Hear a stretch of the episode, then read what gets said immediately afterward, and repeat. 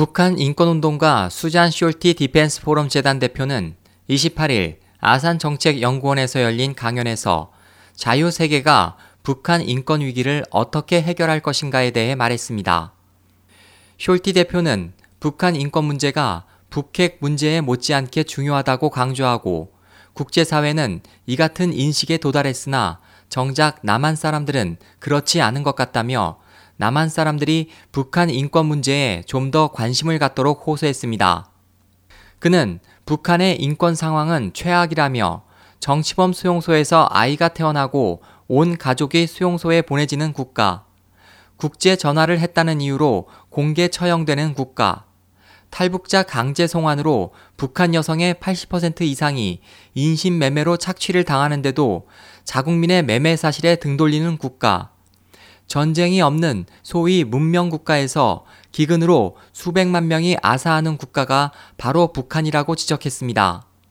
그는 특히 중국 북한 국경 상황은 더욱 악화돼 북한은 국경 수비대를 강화하고 국경을 넘는 북한 주민들에 대한 총살 명령을 내렸으며 중국은 전자 감시를 강화하고 탈북자를 돕는 자국민들을 위협하고 있다고 설명했습니다.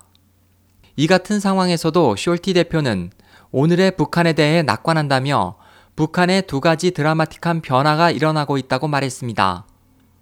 그에 따르면 북한은 권력을 유지하는 두 가지 방법이 있습니다. 바로 공개 배급과 소외입니다. 공개 배급은 정권이 식량과 생필품 등을 배급하는 것으로 주민들이 생존을 정권에 의존하게 하는 것입니다. 이 공개 배급 제도가 기근으로 무너졌습니다. 주민들은 사설 시장에서 거래를 시작했고 주민들 대부분이 이 시장을 통해 생존 문제를 해결하고 있습니다. 북한 정권은 2009년 12월 이 시장을 폐쇄하기 위해 화폐 개혁 등을 시도했으나 모두 실패했습니다. 이 화폐 개혁에 대한 북한 주민들의 적대적 반응은 압도적이어서 정권은 60년이 넘는 압제 기간 동안 하지 않았던 사과를 하기도 했습니다. 현재 북한 정권은 200개가 넘는 시장의 존재를 인정하고 있습니다.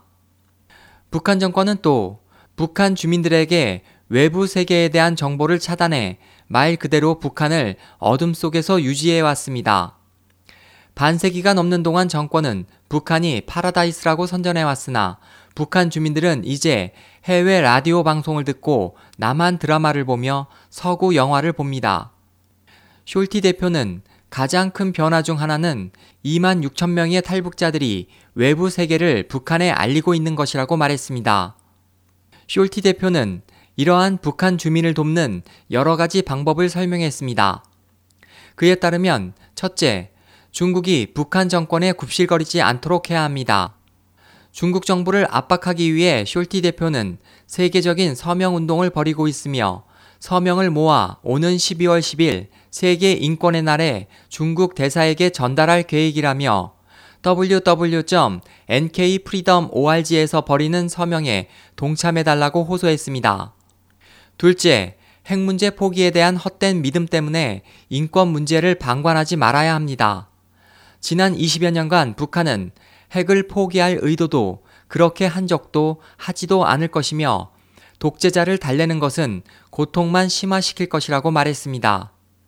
셋째, 북한 정권에 더 이상 자금을 제공하지 말아야 하며 넷째, 남한 국회가 이 문제에 통일된 행동을 보여야 한다고 강조했습니다. 다섯째, 북한 탈북자들에게 힘을 주고 그들의 노력을 지지해야 합니다. 숄티 대표는 한국이 통일되고 북한이 자유롭게 되는 것은 필연적이라면서 17년간 이 문제에 헌신한 사람으로서 그 같은 일이 실현되면 사람들은 상상을 넘는 북한 정권의 잔혹성에 충격과 공포를 느낄 것이라고 말했습니다.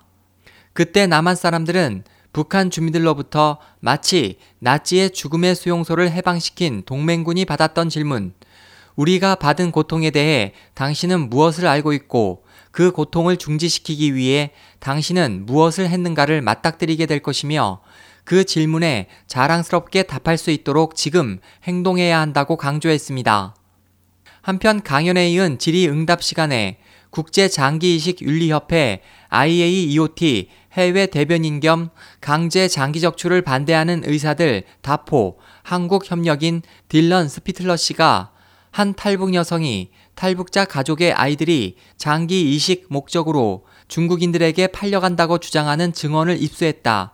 이 문제를 알고 있는가라고 질문했습니다. 이에 대해 숄티 여사는 북한 주민들에 대한 이야기는 처음 들었지만 파룬궁 수련자에 대한 이야기는 이제 모두가 알고 있는 사실이 되었다고 말했습니다. 파룬궁 수련자들에 대한 강제 장기 적출에 대해 그들이 제기하는 문서나 증거 자료는 여러 해 계속 거론되어 왔고 사람들은 아닐 것이라고 했지만 그것은 일어나고 있었습니다.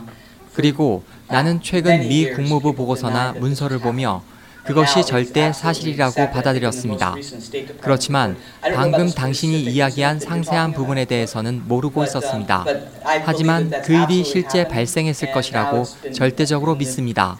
사실 최근이라기보다 2년 전 중국에 관한 미 국무부 보고서에서 그런 일이 일어나고 있다는 증거 문서가 있었습니다. 그게 바로 여러 해 동안 파룬궁 수련자들이 주장했지만 사람들이 믿어주지 않았던 것들이었습니다. 이제 우리는 그 모두가 완전한 사실이었음을 알게 되었습니다. SOH 희망지성 국제방송 홍승일이었습니다.